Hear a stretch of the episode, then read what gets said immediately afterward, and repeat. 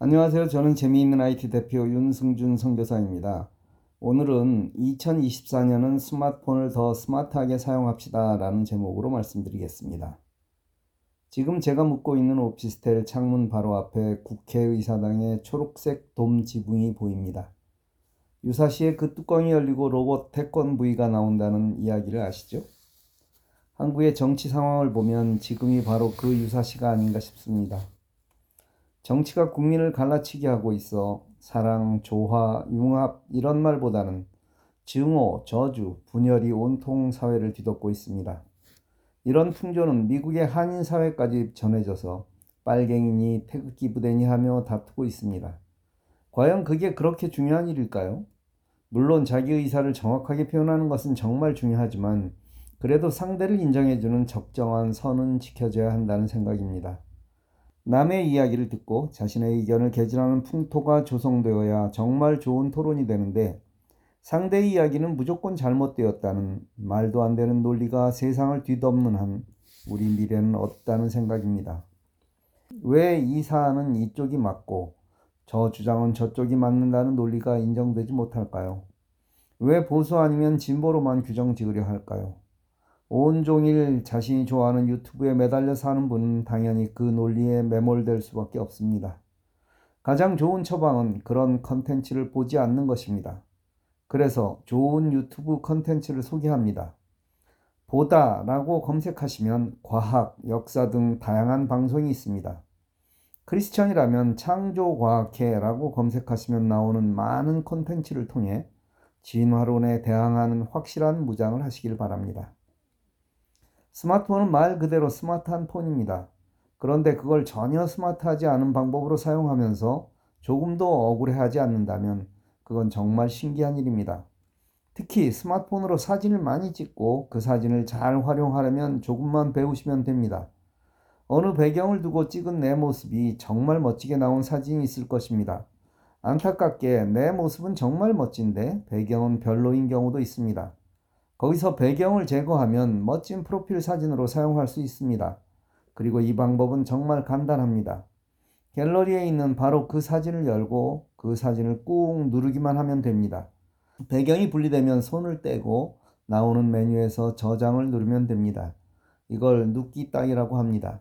이 사진은 갤러리에 저장됩니다. 이걸 필요한 곳에서 가져다 쓰면 됩니다. 그런데 이 과정을 확실하게 줄이는 방법이 있습니다. 그리고 이 방법은 거의 모릅니다. 한번 따라해 보십시오. 구글 문서에 이 사진을 넣으려 합니다. 스마트폰에서 구글 문서를 엽니다.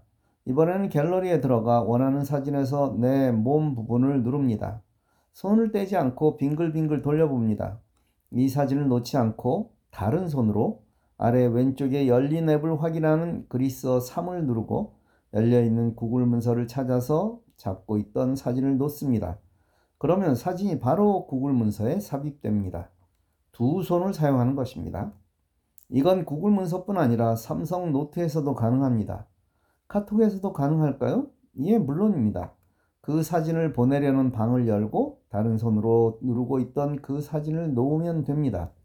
이렇게 설명하면 카톡에서 플러스를 눌러 사진을 전송하면 되지 굳이 이렇게 해야 하냐고 말씀하시는 분이 있을 것입니다. 그런데 여기에 익숙해지면 이게 훨씬 편합니다. 구글 문서와 같은 것은 더 많은 단계를 생략할 수 있기 때문입니다. 스마트폰을 동작하는 기본적인 운영 체계, operating system이 있습니다. 삼성폰은 구글에서 만든 안드로이드이고 아이폰은 애플에서 만든 iOS입니다. 이 운영 체계는 계속 발전하고 있습니다. 그리고 또 하나, 사용자들이 직접 스마트폰을 터치하여 사용하게 하는 부분은 UI라고 합니다. 현재 안드로이드 버전은 대부분 13이고 일부 최신 기종은 14로 업그레이드가 진행 중입니다. 삼성의 One UI는 5.x입니다. 이것도 일부 최신 기종은 6로 업그레이드 중입니다. 참고로 OS는 구글에서 만들었고 One UI는 삼성에서 만들었습니다. 저는 Z 플립 5를 사용하고 있는데 안드로이드 14 One UI 6으로 업그레이드 되었습니다. 따라서 계속 새로운 것이 발표될 때마다 뒤처지지 말고 따라가야 합니다. 그래야 스마트폰을 스마트하게 사용하게 됩니다. 지금 여러분 스마트폰의 버전을 확인해 보십시오. 삼성폰은 설정, 휴대전화 정보, 소프트웨어 정보에서 확인하면 됩니다. 아이폰은 설정, 일반, 정보에서 확인하십시오. 그리고 새로운 버전이 있다면 반드시 업데이트 하십시오. 새로움을 두려워하지 마십시오. 정말 아무것도 아닌 몇 번만 해보면 익숙해질 것인데 정말 편리한 방법입니다.